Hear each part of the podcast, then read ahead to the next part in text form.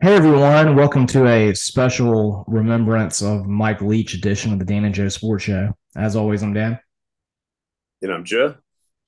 And Joe, uh, you know, what can I say but uh, a life well lived by Mike Leach, one that he was taken away from us uh, far too far too young. I mean, 61 is it's it's crazy when you just think about this. He seemed like he still had so much exuberance and life left and you know, someone that I would have thought would have coached for another 15 years and just a real tragedy that happened over the weekend. Yeah, just unspeakable tragedy. You know, thoughts and prayers go out to uh, his entire family in Mississippi State and everybody, you know, that played under him and knew him and were friends with him. And just how fast it transpired is still, to me, uh, so hard to fathom. Yeah, Joe. I mean, if you looked at it, there were pictures of him going out at some kind of dinner party in Starkville on that Saturday night, which was the day before he got taken into the hospital, and seemed like he was perfectly fine. Mm-hmm. Yeah, went, went to a dinner party. You're right, and uh, he was, I think, at practice maybe that day before Saturday or Friday. You know, getting ready for the bowl game, and you know, just did, did not expect something like this uh, to happen. You know, just what like less than three weeks after the season ended. Absolutely.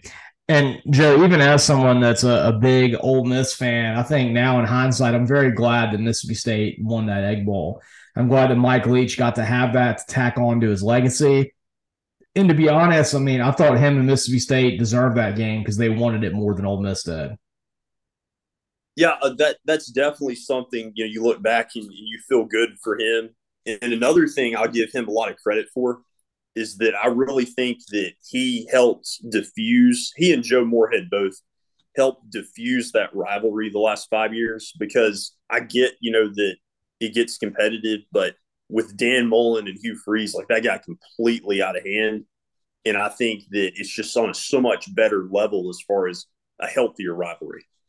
No, I agree with you on that, Joe. I mean, uh, growing up in, in Mobile and going to Auburn, I always thought that the Iron Bowl was the end all be all in terms of rivalries, and it was the one where there was the most hate involved. But really, for the most part, I thought there was like a lot more respect shown between the fan bases in Auburn and Alabama games, and especially and on the field, especially too, than what I saw with the Egg Bowl. Because I remember when we first went to law school, the first year I was at Ole Miss I will never forget this on the square. I saw Ole Miss fans throwing rocks at Mississippi State fans. It blew my mind. And I actually saw this. And it seemed like, I mean, you think about all the fights that you had on the field, the imitating the dog, urinating, all this kind of stuff that happened. Like it got really, it got really bad. The rivalry did for a little bit. It did. It did. It, you know, you heard like the, the school up north rhetoric, like just everything. It was like 365 days a year and like I said, I, I, get that it's a rivalry, but I think there's also, like you said, a level of respect and professionalism that you can, you know, treat towards your opponent. opponent. And I think that, you know, years ago it wasn't, you know, on that level. And now, you know, thankfully that respect has been restored. Yeah, I mean, you could see it with Lane Kiffin and uh, with Mike Leach. They were coaches that respected each other and liked each other. And I think for that reason, their players seem to get along better and the fan base is healed to an extent. I think having those guys that were friends really kind of helped. Right. Yeah, they were good friends going back to their time at Washington State and USC, respectively. That's right, Joe. And I mean, you know, I, am interested to see now, uh, you know, on the Auburn side of it with John Cohen hiring Hugh Freeze. I think he ultimately made the right hire for Mississippi State with Mike Leach because it seems like they were on an upward trajectory before this, you know, I mean, an inexplicable tragedy happened because if you look at Leach's career from Texas Tech to Washington State, it always took him three to four years before they really started getting on that upward trajectory. And then that like four to seven year range is where they had some of their best success. I mean, having an 11 win season at both places. He had one at Texas Tech, he had one at Washington State. And you know, you always felt like that third to fourth year was when they won eight or nine games. And he did that with Mississippi State this year, beating, I think, three top 25 teams. And of course, getting his first win in the Egg Bowl. Yeah. And he was just, you know, really good at getting good quarterback play over the years, you know, with guys like Graham Harrell. Um, you think about, uh, I guess, even Kliff Kingsbury played under him. And, um, you know, Will Rogers and Gardner Minshew. And, you know, he would have had two years, probably more potentially, if uh, Will Rogers had come back for his fifth year. That's right, Joe. I mean, I thought Connor Halliday, the first quarterback he had at Washington State, was someone that was very good. Um, he had somebody else that I'm trying to think of that he had at, at uh, I think uh, Klingler that he had at uh, at Texas Tech was good. You know, all these quarterbacks just you know they throw for so many yards, but they get all those reps. And you know, you look at also too what I thought was impressive was his coaching tree. Like right now, people that have direct lineage to Mike Leach include uh, Lincoln Riley, Kliff Kingsbury, um, Dave Aranda, I think, started uh, in that system. And there's so many different people right now that have their their coaching jobs because of Mike Leach. That's right. That's right. Yeah, the the Mike Leach uh, coaching tree is pretty lengthy and extends with a lot of branches. Another interesting thing I, I found out that when uh, Mike Leach was an undergraduate at BYU, he was there at the same time that Steve Young was in college. And uh, Mike Leach did not play college football, but he spent a lot of time around the team, kind of uh, analyzing film. And, uh, you know, that was the time when college football was not as pass heavy. And he got a lot of experience uh, watching Steve Young's teams. And you kind of see, you know, his offense has probably emulated a lot of those, uh, you know, pass heavy tendencies that you saw with also, you know, Young at BYU and then with the 49ers. Yeah, that's a good point. I mean, that, that's kind of the way that the BYU used to be ran. And you think about Steve Young's offense, it was it was passing all the time and or him running it. I mean, that was what he did, and he ran that West Coast offense, which the West Coast offense is a little bit similar to Mike Leach's offense in that the passing game on short three to five yard throws is your version of the running game. So they all kind of coalesce together like that. Yes, yes, and I just loved you know his life story. You know, uh, kind of working his way up, you know, not necessarily being a player in college, professional level, learning a lot at BYU as a student, then going to law school at Pepperdine. Just kind of a really cool story. And Joe, I heard something too that was really cool about the way that he got his first uh, coaching job. He got his first coaching job, and I think it's like San Luis Obispo Polytechnical College in California or something and the coach there, I guess this was right after he got out of Pepperdine, he drew up a play and he brought it to this coach and said, uh, I really want to get a job as a GA at your school. Look at this play that I'm giving you. I want you to look at this play and tell me if you don't think that this is a play that will that no one's going to be able to stop and that it's going to be really successful. And the coach apparently looked at this play and said, uh, Mike, that's a really good play, except you have 12 people on the field. But then he said, "Come back tomorrow, and I'll give you a job." And that's how he got into the coaching field. You know, he he got his law degree from Pepperdine, decided he didn't want to be a lawyer, but this is the way his mind worked. That he was just, you know, he set his mind to it. He wrote a play out, and he put himself out there.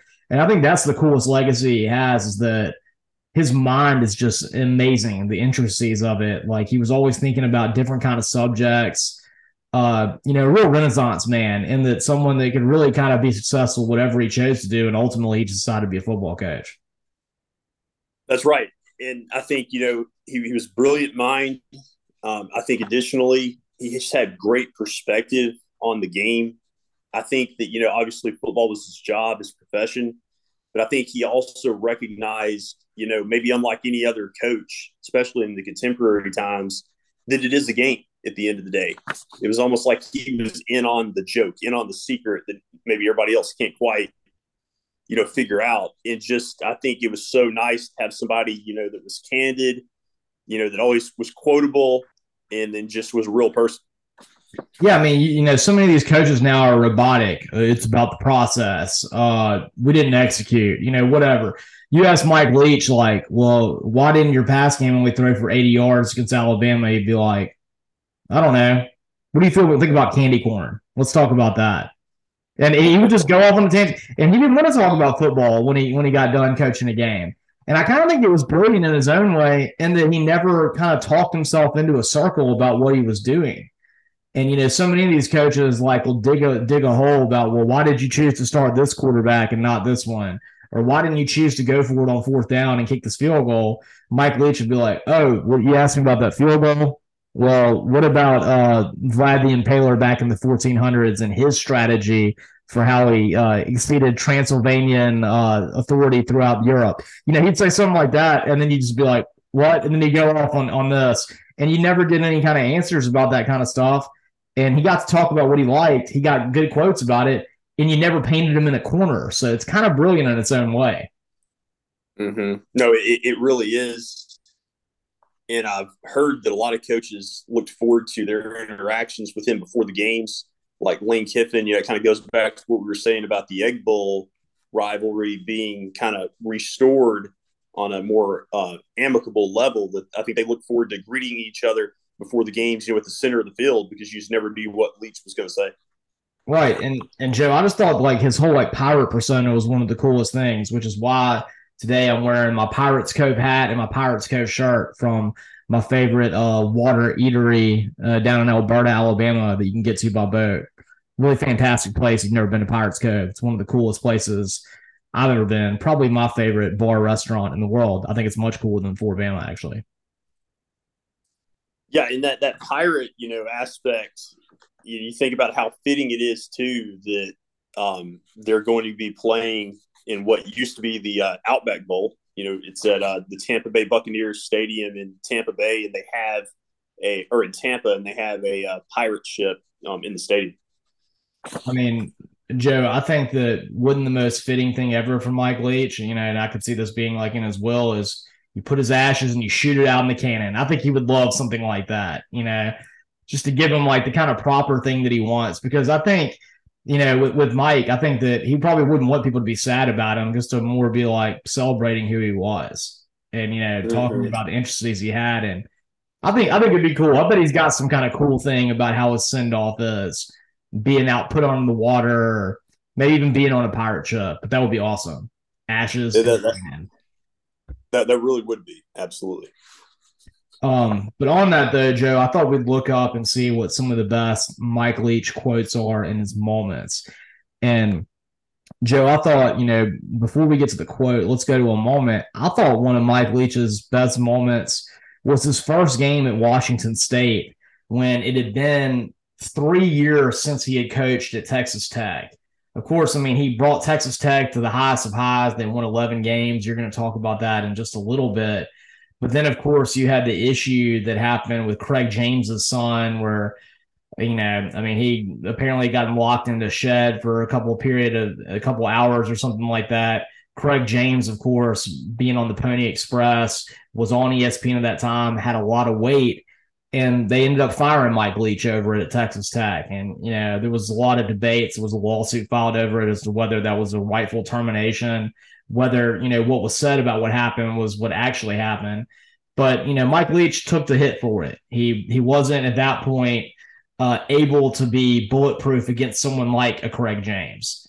And then you know he had to he had to sit his time out. But when he comes back to Washington State the first game that he has is against Auburn and Gus Malzahn's first game at Auburn. And this is the same year that Auburn went to the national championship game and lost, you know, in the last 13 seconds against Jameis Winston. And I remember in that Washington State game, their defense held down Nick Marshall and Auburn.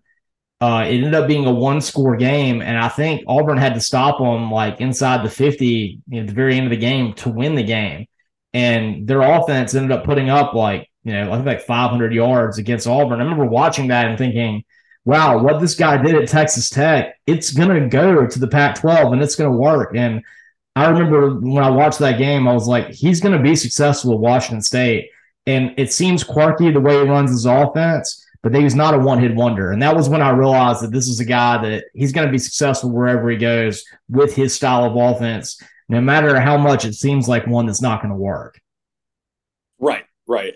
Absolutely. Like it translates well, you know, regardless of the situation. And, you know, I think about, you know, before he gets to Washington State, you know, his tenure at Texas Tech, and, you know, the moment I wanted to talk about back in 08, that game that they played against Texas, you know, in Lubbock, uh, not only was that just such a great game with a thrilling finish with the pass from um, Graham Harrell to Michael Crabtree for the last second touchdown, but just um, how impactful in the implications that game had on the rest of the season. Because Texas probably wins the national championship or has a good play for the national championship, if not for that game. And we just look, you know, at everything that Texas has been through since then. and it, it really just was a very impactful game. In addition to you know Coach Leach at that point, he was on the top of the college football world. That's right, because I mean I think Texas would have had a chance to go against Tim Tebow in Florida that year because that was the year before Texas went to the national championship and lost to Alabama. Yes, exactly. Yeah, so that was that was a huge win, and I mean I remember that touchdown uh, pass. That's one of those plays that sticks out in your mind. Just you know, just fitting it in right there between the defender on the sideline. You know, Crabtree toe tapping and then running in for the touchdown in Texas Tech, and it's just one of those delirious moments that you know probably a you know a top ten play maybe in college football history. I think so. Really iconic. Well, Joe, speaking of iconic, he's got so many great just quotes. And the, the first one that I wanted to talk about uh, was his Halloween quote talking about candy corn. Um, they had just beaten Vanderbilt in a game and it was close to Halloween. And I think the reporter knew that they would have a great, you know, just off the cuff answer when they asked him what his thoughts were on candy corn. And, you know, to paraphrase, he said that uh, candy corn is the most awful candy that's ever been created. And there's a reason they serve it once a year because nobody likes it. He's like, it's kind of similar to fruitcake. They only serve fruitcake at Christmas, they only serve candy corn at Halloween. It's because nobody likes either one of those. And I would ask you if you only want to serve a certain kind of candy or sweet once a year and it's not good, then why would you make it at all? I mean, it's an interesting question. I've actually, ironically, heard some people even say that about Thanksgiving food. They'll say that Thanksgiving food is maybe overhyped because if it was really that good, we eat it, you know, more often. I mean, Joe, I will say this: a contra, you know, controversial thing. A turkey can be kind of dry, and it's not the best thing all the time. Especially, you know, uh, you you like to eat one that's been hunted. A gamey turkey can even be worse. So there's a lot of validity to that. And I definitely agree with him on candy corn. Candy corn is horrible. I, I can't stand it. But, you know, unlike most people, I do like fruitcake. I think fruitcake gets a bad rap, Joe. I think it's quite tasty. And I just think, you know, people just hear it it just doesn't sound appetizing to them. But when you eat it, it's one of those good things you can get on the go and it's, you know, it's kind of like eating just a banana bread type thing that's got a little bit, a little bit of fruits in it. I think fruitcake is quite nice. Yeah, I think probably there's a lot of people out there that just haven't tried it because of that bad rap. Exactly. And I, I think that's the case. Now, anything you could say about candy corn is 100% accurate. That's just terrible. It's just like, you know, a melted sugar cube that's got a weird consistency to it and is yellow and orange. I don't understand the, the appeal behind it. Mm-hmm. Right. All right, uh, Joe. So here's one that, that I didn't even know about until I looked it up today, uh, courtesy of Sporting News, and I thought this was fantastic. Apparently, uh, Mike Leach, when he was a boy growing up in Wyoming, had a pet raccoon that they took into his house, and he was talking about this. Uh, apparently, he named this uh, raccoon in great uh, Mike Leach fashion, Bilbo Baggins, of course, after the character from The Hobbit and Lord of the Rings and because he liked shiny things, like Bilbo Baggins, of course, had his ring. And he talked about the night that he and his family finally decided that having a pet raccoon in the house wasn't a great decision and they had to let Bilbo go. And here's what he said One night, Bilbo got particularly feisty, so my dad and I drove him out to the woods. Once we found a good spot, we stopped and I put him on the ground and took his collar off. He kind of ambled about, taking in his new surroundings. I preface this next part by saying I do think humans and animals share an unspoken understanding to some extent. That's why it's so easy to bond with pets. So, this is how I remember saying goodbye to Bilbo. He wandered 10 yards away or so from the truck, and then he turned and looked back at us and had this expression like, It was nice knowing you it was this moment where we like both I knew and he knew that we had some good times, but this was it. It was upward and onward for both of us. And that's Mike Leach and his pet raccoon yep. and their sorrowful departure from each other. That's one of those uh, great examples of his quotes. It is. I mean, I can't even imagine having a pet raccoon because you think of the rabies aspect. They're pretty bitey. Just saw one in my backyard the other day, and that's a horrifying thought to me. Mm-hmm. They get pretty crazy. Yeah. Uh, and then Joe, the number one thing that that I that I like about uh, Mike Leach was his opinion of a mascot battle between all the different mascots in the Pac-12, where he kind of analyzes this. And he talks about, you know, the Oregon Ducks, about the Arizona Sun Devil. That's my favorite one where he talks about that. And I thought this one was worthy of getting played right here. So this is, uh, you know, this is when he was at Washington State and he was being ta- he was talking about a battle of the mascots within the Pac-12 and who would win. And this is Mike Leach at his absolute finest. Well, first of all, what kind of mythical powers does the Sun Devil have? We got to consider that. I'm going to say the Wildcat's out. Uh, the Trojan is he? Does he have a horse or is he on foot? Does he have a bow and arrow or just his sword? Uh, the Bruin definitely formidable. Um, uh, another bear up there, Cal. Uh, the tree, I imagine that tree's going to get chopped down. Um, unless we're going to go with the bird and somebody might get pecked or something. I don't know. And then um, the duck, the duck might lose interest and just fly away and get out of there, which may be good advice under the circumstances. Uh, the husky, no chance. Uh, the beaver, well, we'll see how long that beaver can hold his breath. Um, the uh, the Ute again, we're back to uh, is he on horseback? Does he have a bow and arrow? Did he trade for a rifle? I mean, you know, because if that Ute's got a rifle, there's some definite problems. And then, um, and uh, you'd have to get one of those Harry Potter activists to read up on how you kill a sun devil because there's a lot of uh, outside stuff there.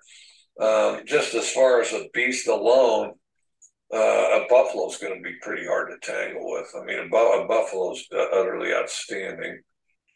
Well, but Butch, Butch is going to have to be clear-minded and crafty. I mean, Butch will, Butch will find a way. There's no question. The Coug will find a way. Uh, clear-minded and crafty, a combination of stay out of harm's way and and uh, and attack when you get your uh, your chances or your openings. Well, first of all, yeah, so that's Mike Leach on who would win in a mascot battle between the Pac-12 mascots. Um, you know, my favorite is when he talks about the Sun Devil. It would take Harry Potter to take it down, and then he asks, "What kind of mythical qualities does the Sun Devil have?" You have to consider this.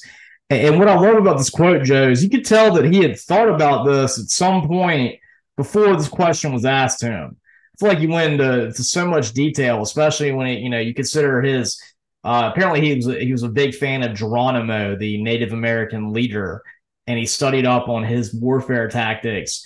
And he heard when he was talking about the Ute, which of course is a Native American. Uh, does he have a horse? Is he on horseback? Is he using a bow and arrow, or does he have a gun?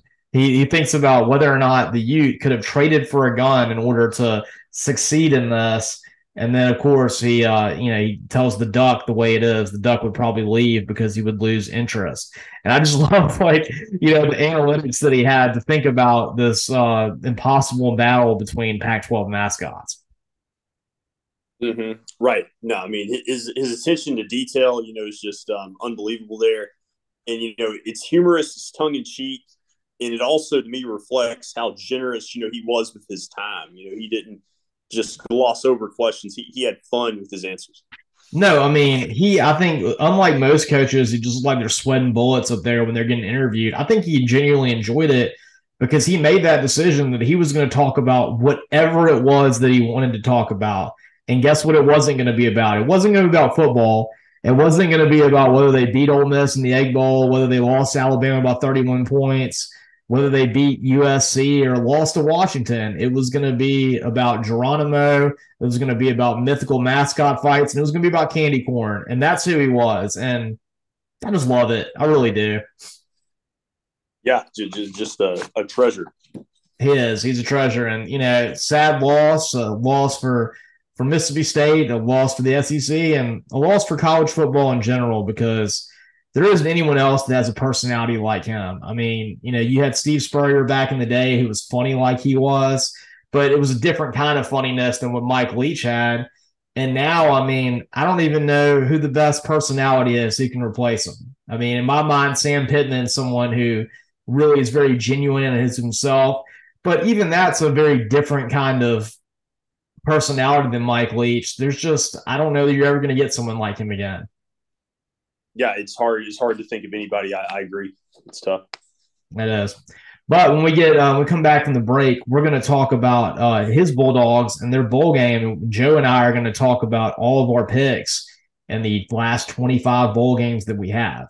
I uh, want to thank all of our listeners. Uh, you know, also want to put our shouts and prayers to Mike Leach and his family. And uh, you can listen to all of our episodes on Spotify. You can uh, follow us on Twitter at DJ Sports Show. You can also uh, like our YouTube channel and subscribe to it, the Dan and Joe Sports Show YouTube channel. And as always, I'm Dan. And I'm Joe.